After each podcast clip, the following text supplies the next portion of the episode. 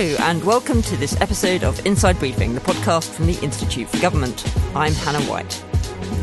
Scotland has a new First Minister. Humza Yousaf edged out Kate Forbes in the race to succeed Nicola Sturgeon as the SNP's leader, and he's now been sworn in to follow her in leading the Scottish Government. So, what's in Yousaf's intro? How does he follow the long serving Sturgeon? And what comes next in the battle for Scottish independence? We'll then switch from Holyrood to Westminster and take stock of how Rishi Sunak is faring as the Commons rises for Easter recess. He's had some successes.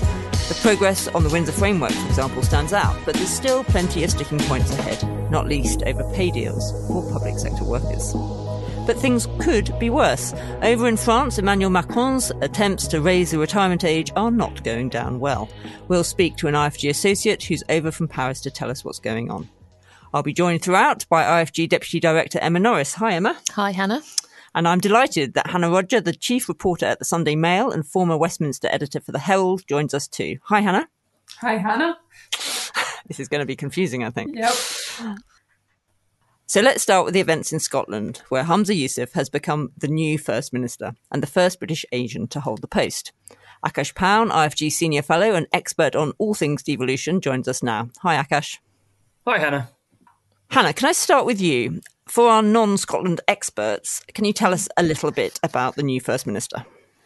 Well, Humza Yousaf is interesting because, you know, to, to people like me and my colleagues who follow Scottish politics very closely, you know, we're all very familiar with Humza, but really, I don't think the general public know that much about him. And so we've seen with him winning the leadership contest and becoming First Minister that he's really trying from the get go to get across his, you know, his personality and a bit more about who he is, um, not just as a politician, but, you know, as a, a human being, I suppose. Um, so one of the things he did in his speech when he won the the contest he spoke about his um, upbringing, his family, his grandparents moving to Scotland as immigrants and working in sort of fairly, you know, working class jobs.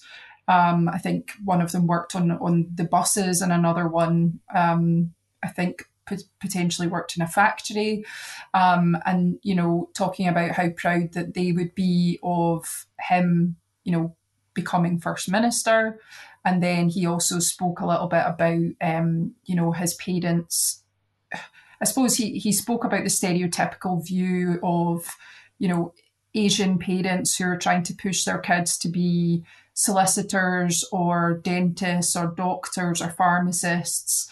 And he sort of went against the grain by asking, you know, or, or saying that he wanted to go into politics. So that's kind of what we know about him uh, at the moment. He's got um, a, a three year old daughter and I think a, a 12 or 13 year old daughter. Uh, he lives in Dundee. Um, and yeah, he's he's held some really sort of senior positions within the Scottish government. He's had transport, justice, and laterally health. Um, yeah, so that that's kind of what we know about him so far. He's also, you know, the youngest first minister that we've had. He's only 37 years old. So I'm sure we'll learn more about him and his personality as he settles into the job. And was this the expected result? Well, y- yes and no. So the problem with the contest was the SNP membership have never been tested in this way before.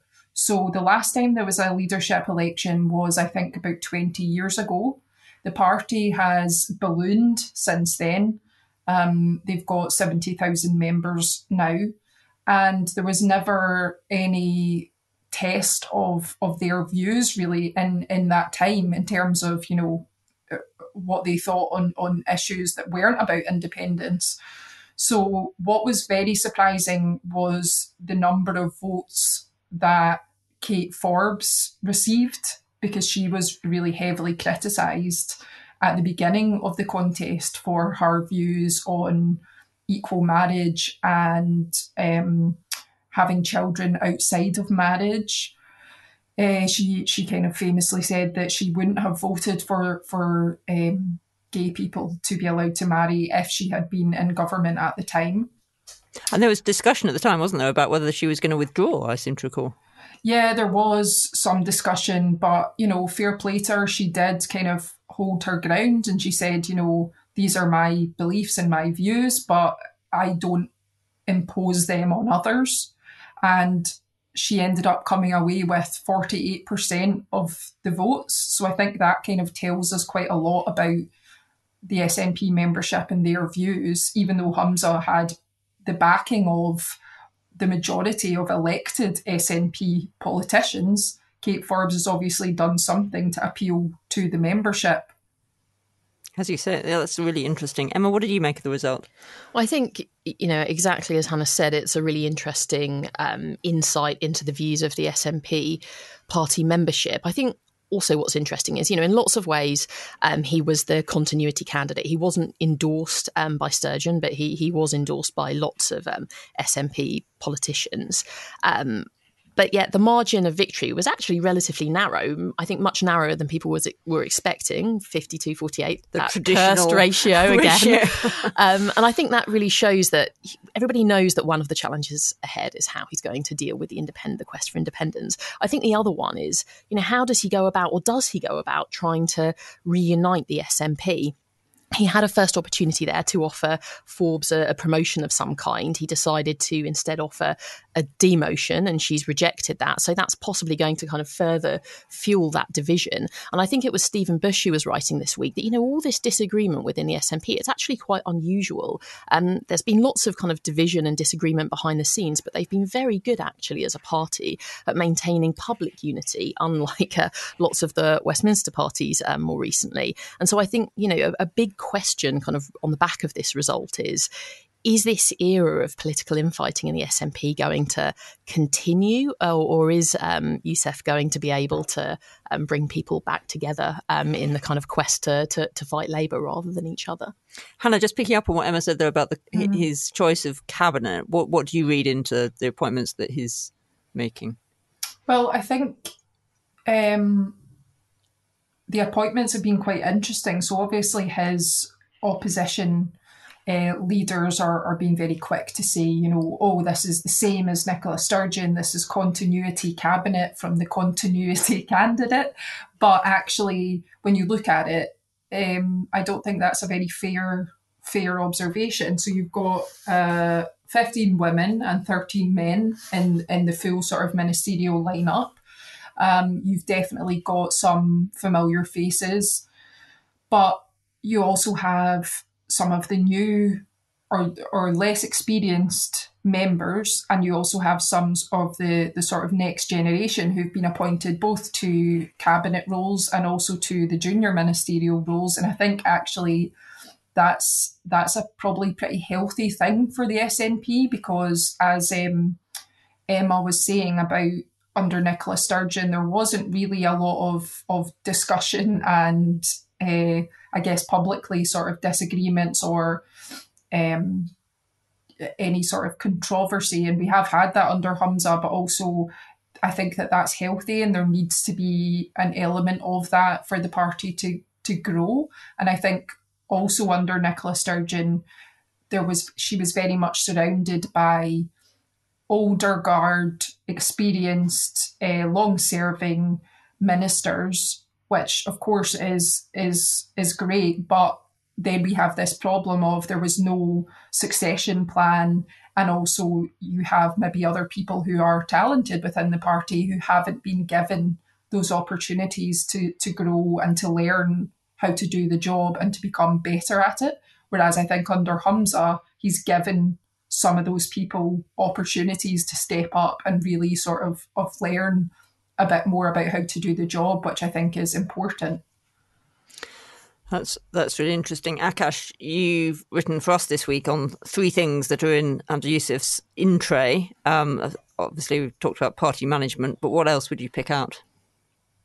He does need to set out some kind of believable, um, credible route map towards independence in the long term, um, just because that does remain such a such a key issue for so many of his party members and, and wider supporters. But in our view, um, he's probably right in um, dialing down the expectations of that coming anytime soon. I mean, the way he talked about it in the campaign was was a shift. I mean, despite all the talk of him being a continuity candidate, um, was a shift from from the the Sturgeon idea of a de facto referendum at the next general election. Instead, he's talking about making the case over the long term, um, shifting up the civic campaign and, and trying to reach a point where there is clearly a, not just a, a narrow majority, even, but maybe sort of 60% plus support for independence.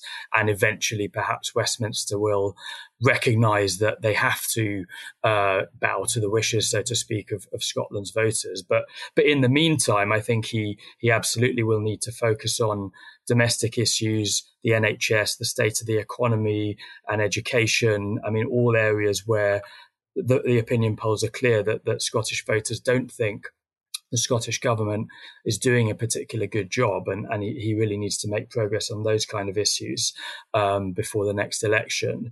Um, and then finally, we talked about whether there's an opportunity here for a reset, strengthened relationship uh, or at least sort of less hostile relationship at best, um, at least between the Scottish government and the UK government. And there I think it's quite interesting. You know, Rishi Sunak, certainly compared to his two predecessors, um, is at least prioritizing communication with the devolved governments. He, he made a point of, of phoning, um, well, Nicola Sturgeon when he was first appointed as prime minister, and then Humza Yousaf this week when Humza Yousaf was was appointed as as first minister.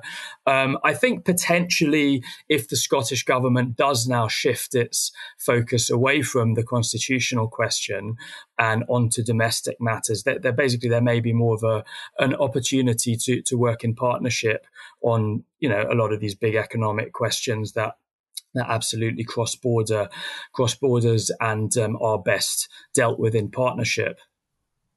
And Hannah, I mean, looking ahead to the uh, general election, which uh, we're anticipating next year, what sort of position do you think this puts the SNP in, and how uh, how will Labour now be thinking about their approach in Scotland?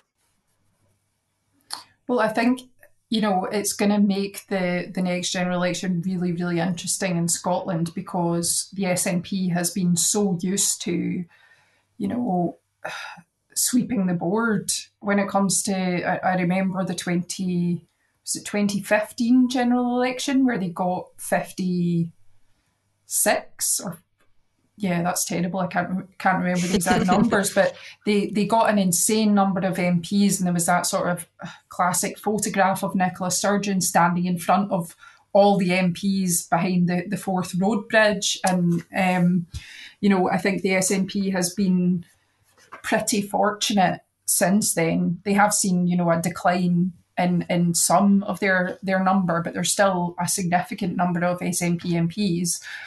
But you know that was under the era of Nicola Sturgeon, who I keep saying this, but it's because it's it really is incredible. Nicola Sturgeon is the most popular political party leader ever, not just in Scotland but in the UK. Um, when she left office, she had a, a positive net positive rating, whereas all the other leaders had negative ratings. And I think, you know, Humza Yousaf coming in fairly, you know, he's not as well known as Nicola Sturgeon, certainly not as popular if we go from what the polls are saying. I think probably the challenge for Labour is just, you know, avoiding focusing too heavily on the union because we know that, you know, if Labour is going to kind of regain a significant number of seats in Scotland, it has to win those votes from the SNP. Um, so I suppose, you know, really capitalising on that SNP infighting, but also focusing on on the other issues that matter to people, cost of living, public services, rather than the future of the union is probably going to be the opportunity for, for Labour in Scotland. Akash, thanks so much for joining us today. Before you go, what, what, how would you sum up Nicola Sturgeon's legacy for Scotland?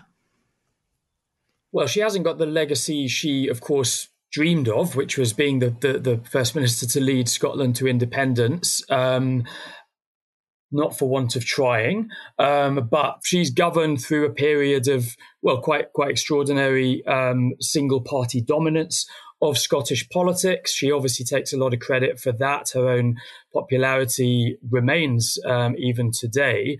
Um, but you know the SNP position does feel a bit uh, fragile now for the reasons we've just heard. I think it's going to be very difficult for for Humza Yousaf to to to, to maintain that kind of level of um, of, of of success electorally um, at a time when on some of the big domestic issues. There's quite a lot of evidence of, of dissatisfaction on the NHS and, and, the state of the economy and so on. So, um, yeah, I think um, she's obviously been a, a, a hugely charismatic and, and successful leader of Scotland, but I don't think she's left her successor with a with a particularly easy task.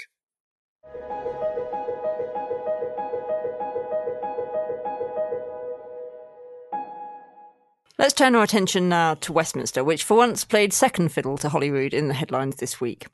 MPs are heading off for recess. Sunak has seen off a possible Brexit rebellion, and he's watched Boris Johnson endure a tough session with MPs on the Privileges Committee.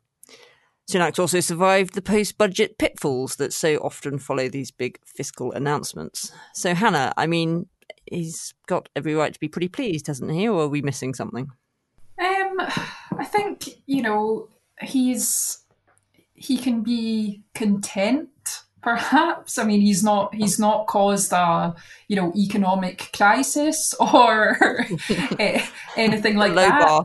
yes um, but you know there are still there are still issues. I think the cost of living crisis is still affecting everyone. Um, and you know there isn't an easy fix to that unfortunately. And i don't think we saw um, a solution which helps everyone in the budget. I think there were some controversial things in the budget as well. Um, you know, particularly around sort of uh, the ben- or, or perceived benefits for those who are actually the wealthiest. Um, but you know, I don't think I don't think he's done too badly. I think the, the the big issues kind of ahead are still sort of issues to do with strikes and pay talks. That's really something that that is continuing and isn't really you know there hasn't been a, a significant amount of movement i guess on that and it's going to be a continued issue um, as we go forward and as the cost of living situation kind of deepens for everyone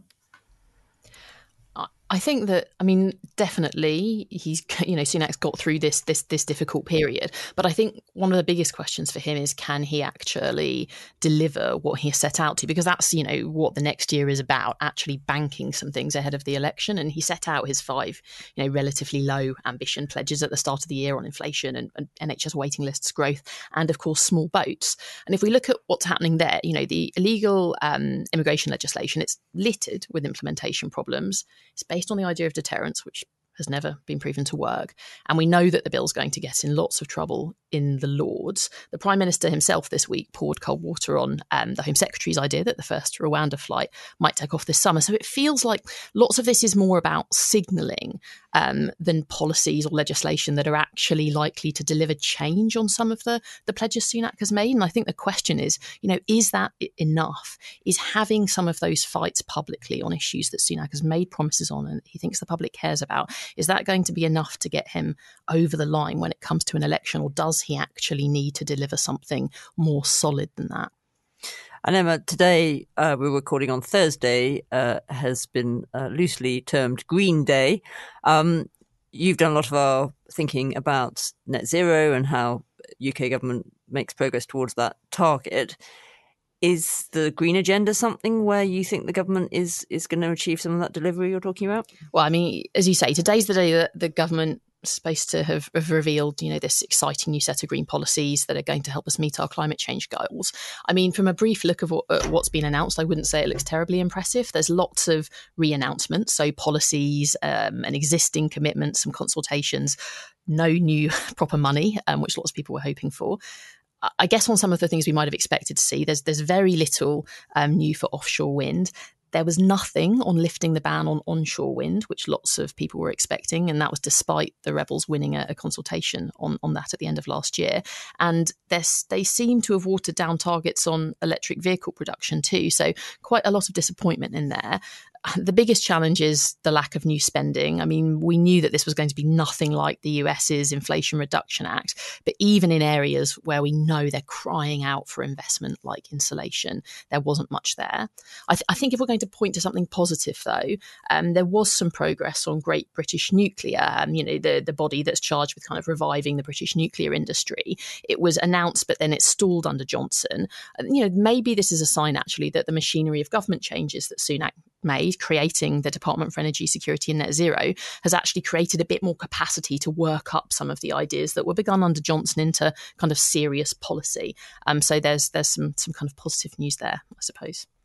And and what would you say we know about the extent to which uh, the net zero agenda is a priority for Sunak? As you say, he made those machinery of government changes, uh, but have we got any other signals that this is something he's really wanting to pursue? Well, I mean, the machinery of government changes suggest it is a priority and that he wanted to get something done on it. The five pledges didn't kind of outright specify the green agenda, but it's in there within growth. On the other hand, it's worth saying that green day to day is not something that government has done spontaneously because it wants to get out a raft of green policies. It was legally obliged by the end of March to update its strategy for, for reaching the net zero goal because uh, a court last year found that the plans were incomplete and lack sufficient detail to meet the government's obligations under the, the Climate Change Act. So, you know, it was a legal requirement to, to do to do Green Day. But uh, look, I think it's hard to know at the moment. Um, I don't think it's a top priority for Sunak. I think clearly small boats, public services are bigger priorities, but that's as you would expect. Um, but there are some signs that he wants to make um, some progress on net zero, I think. Hannah, talking of green issues, can you tell us what the deposit return scheme is and why it could be a problem for UK intergovernmental relations? The Scottish Government want to bring in the deposit return scheme by the 16th of August this year, whereas the UK government have said that they are looking to roll out a similar scheme by in 2025. So the the sort of premise of the scheme is anytime you buy a drinks glass bottle or a can of fizzy juice or whatever, you keep the can or bottle, bring it back to the shop, and you get a 20 pence refund. Um, so it all sounds you know, pretty straightforward. But the issue comes when you've got retailers or producers, as they're called, um, producers of these drinks. They're having to to buy different barcodes, different labels for the products that are going to Scotland, and a different set of barcodes and labels for those that are going to England. Um, you know, there's small businesses who feel as if they are not being represented in the sort of or by the the body uh, or the company that's been set up to administer the scheme. Um, and then you've got the the Green Minister Lorna Slater, who, you know, whether she means to or not, is definitely giving off the impression that she's just, you know, ploughing ahead with this scheme and not really listening to the concerns of, you know, small businesses and smaller producers, which ironically are the types of, of companies that the Green Party would particularly be in support of usually. And these are the ones that are saying, you know, we're going to be losing out, but the big corporations are the ones that will, you know, be able to manage all this and it won't affect them financially. Um, so there's there's a bit of pressure on that just now, and um, you know, there's been sort of calls for the Scottish government to pause their scheme and basically wait and do a UK wide scheme. Uh, and and so far they don't seem to be keen to do that. But then there's also the issue of um, kind of legal legal ability to do the scheme. So the Scottish government had to apply for an exemption to the UK government's Internal Markets Act, which after some toing and froing, it emerged that they hadn't actually done so. So they did that, I think, in February. It's going to take maybe four to five months for the, for a decision to be made, um, and it's potentially, well, from from the briefings from sources that I, I've spoken to, it's a very high bar to get an exemption to this Internal Market Act. So therefore, all this planning, preparation, finances, um, jobs that have been you know created as a result of this scheme may all go to waste because they might not be legally able to do the scheme in Scotland uh, before the UK government does their UK wide scheme. So it's all it's all just a bit of a mess, really. Yeah, very much sounds like post Brexit uh, internal market teething yes. problems of test case uh, in some ways. Mm for that system. Emma, we should stop and ask where Labour are in all this um, uh, on this green agenda. Do you feel that Keir Starmer's own agenda has or approach to them has shifted in response to what Rishi Sunak's doing, or Labour really more making the weather on this stuff? I mean, I'm not sure on on green things specifically, but I think it's an interesting week to see where Starmer is shifting and where he's staying the same. I mean, on on the one hand, you can see him wanting to hammer home the same message to the public that he has for some time that the Labour Party has changed under his leadership. You know, they had um, the kind of the, the, the big discussion about whether Corbyn was going to be allowed to stand again as a as a Labour candidate. You know, the NEC um, supported Starmer's motion to block that. So you know, this is a big you know the party has changed moment. Um, on the other hand, of course, you know. Starmer is trying to set out where Labour is is different. Um, to what Sunak offers. You know, we've talked about Sunak's kind of five relatively um, narrow promises. Starmer's response has been to do, I think, much kind of bigger vision stuff. We've got five big missions for the country.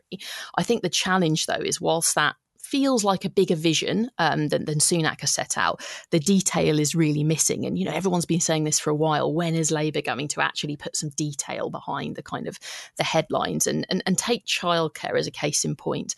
Labour have been signalling for really quite some time now that they were going to do something big on childcare. This is a really important area for them. Didn't get there, didn't really offer much more than that. And then the Conservatives came in and actually outlined really quite a comprehensive um, set of reforms. That feels like quite a big political political mistake, signalling that it's a priority, but not filling in the the kind of space and, and letting the Conservatives um, get in there they haven't had a huge amount to say on immigration, on drugs policy, very much kind of rowing in behind the Conservatives. So I think you know, Starmer has started to set himself apart in lots of ways from Sunak, but in in rough sketches and um, in headlines and indeed through some reactive work, I think people are going to want more soon, and Labour need to provide more soon on the detail about what makes Labour distinctive and what do they tangibly have to offer in this, you know, year before a general election. Hannah, sw- switching back to Scotland, um, how is Rishi Sunak seen there. His predecessors weren't particularly popular. Uh, how is he going down?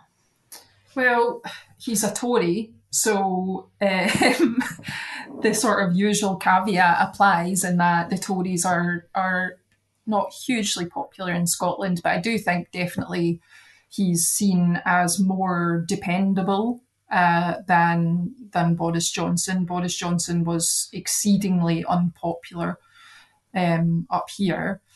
But again, I, I, I think people are, you know, how to put it, kind of not not fussed about Rishi Sunak because he hasn't really made much of an effort in Scotland. He's not really done that many visits. He's not.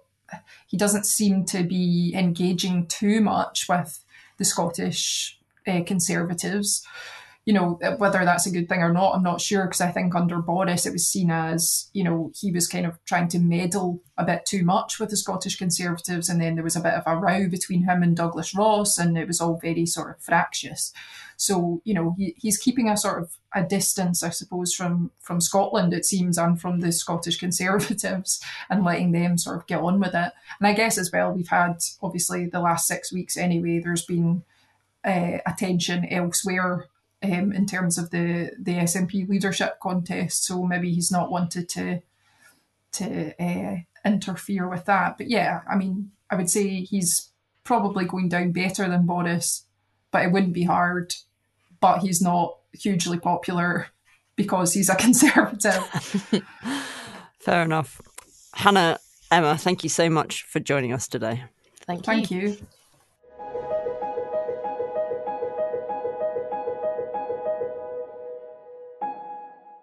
Now, let's end by leaping across the channel for a look at events in France, because for one day only, Georgina Wright, director of the Europe programme at the Institut Montaigne and an IFG associate, is over in London.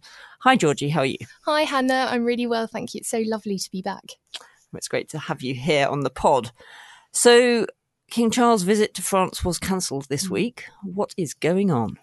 Well, that's a very, very good question. I don't know how long we have to answer it, but essentially, it feels sometimes that it, we're 1789 all over again with people in the streets rioting.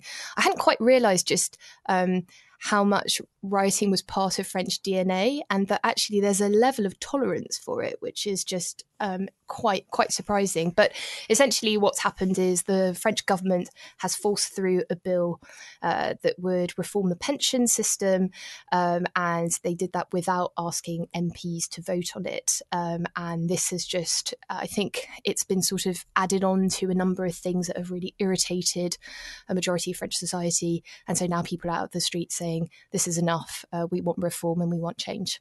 And what was that? Did they not put it to MPs because they thought that MPs wouldn't pass it, or what was the rationale? So depends who you who you speak to, but um, essentially what happened was Macron, when he was elected um, uh, during his second campaign, he said, "I'm going to reform the pension system. Our public spending is out of control. We need to do this, and this is going to be one of my priorities." So he you know, he said it, everyone knew it was coming. Um, the French government worked on a bill, um, they introduced it in Parliament, there were lots of debates. And what you hear um, ministers say is, well, actually, Parliament just wasn't ready to engage with the text at all. They sort of refused to even um, uh, have a, a, proper debate, a constructive debate. Uh, we still tried. We had hours and hours. It went then. It then went to the Senate. The Senate proposed a number of amendments that were accepted, and then when it came back, we just knew that there was no constructive environment at all. So we had no other choice but to force it through. And if uh, MPs really were unhappy with it, they could just present a no confidence vote, and then that would bring down the government and bring down uh, the bill. But in effect, um, you know, there are many parties in Parliament. They don't all want to gang up together, um, and so everyone's saying, "Well, you knew it was going to get through, um, and it's not fair for us to debate it at length and then not get a chance to vote on it." And how bad is this for Macron? Does he would he have sort of priced this in, or and it's just something he needs to get through, or or is this actually? I mean, it looks it looks troubling from this side of the yeah. of the channel. I mean, it's troubling looking at it in France, to be honest. Um, I think uh, it's quite interesting that all the anger uh, seems to not really be about the reform itself. Um, and actually, yes, you've got a sort of a quite a large minority of people who are against it, but overall, people, uh, uh, uh you know, understand that they can't work until they're 62 and they might have to work a bit longer. I mean, when you listen to that over here, it seems completely mad. Um, but but so they understand that it really is the way that the government went about it. And even though the government is the prime minister, Elisabeth Borne, um, who heads up the government, all the anger is directed at Macron. Um, and and Macron knew because he never got the majority he needed uh, in Parliament that it was going to be much harder to get stuff through. Um, but he could have dissolved Parliament and called for elections. He didn't do that because he thought he'd have an even smaller majority. Um, and also, there was I, I, was speaking to some of his MPs um, who were saying, well, actually, you know, if this pension reform hadn't gone through, the markets would have reacted. And I was just a bit surprised by that because I thought, what was Silicon Valley Bank and Credit Suisse? And this isn't really the time. And also, the reform is so small that, in effect, I don't think it would have had that much. So there's a lot of con- contrasting views. Um, but Macron um, is really facing um, kind of hu- that you know French society just don't seem to trust him at all, and he still has what four years ahead of him. Uh, so we'll see what happens whether he decides to have a shake up in government. Um, but he's going to have to do a lot of grovelling, I think. Oh, that's what I was going to ask. I mean, what's going to happen next? How, can you look into your crystal ball for us? And and how important is this um, for Macron? So I, am not a pensions reform expert. What I have found out is that it's a little bit like the NHS in the UK. Um, so someone said to me yesterday, "Is it like a sacred cow?" And I was like, "No, I think it's more like a sacred goat. And, you know, it's a bit smaller, but but it still really matters to to to people in France, and they think we really like our pensions reform. So any attempt to change it was going to be problematic. Um, it it looks like he's just going to continue. Um, I mean, it doesn't affect him; it affects the government. Um, Elisabeth Elisabeth Borne has already called um, all parties. Um, she met several times with them this week. She's going to do so next week to try and figure out. They've already promised they won't force uh, any bills through unless their budget or fiscal so still but not for anything else there's a big immigration bill that has to go through and they've said that they wouldn't force it through um, so i think there'll have to be a number of concessions and just um, basically uh, a public uh, appeal to say you know we, we get your anger, we'll, we'll listen to it. Uh, but for Macron, I think he's going to have to spend much more time on domestic issues, which isn't great. Like he's going to China uh, with the European Commission president uh, next week. Um, and then he's got a number of other kind of international um, summits and visits that are planned. But he's going to have to spend a lot of time now in France because what we see is that this has really. Uh, basically benefited the far right, um, and no one really knows who will replace him if he's preparing sort of a legacy candidate. Um, it will be interesting to see if his uh, ministers in the French government actually support him or whether they break rank because they're thinking also at the next presidential election. So there are lots of things about internal uh, domestic politics, and he's going to have to spend more time on that, I think. Very interesting. And uh, while you're here, uh, not to be uh, obsessed with the UK view of things, but how are Macron's team uh, viewing Rishi Sunak and and where we've got to uh, with Brexit? I think they're they're really pleased. Um, to be honest, and I've said this before on the podcast. Um, you know, French had switched off from Brexit long before negotiations um, been concluded. It just wasn't really something they were talking about. Um, and also, they were quite happy to let the Brexit side of stuff, whether it's Northern Ireland Protocol or you know amendments to the trade agreement, to the up to the Commission. Um, but yes, relationship the relationship between the two countries has been really bad. It wasn't fun being British in Paris, I can tell you.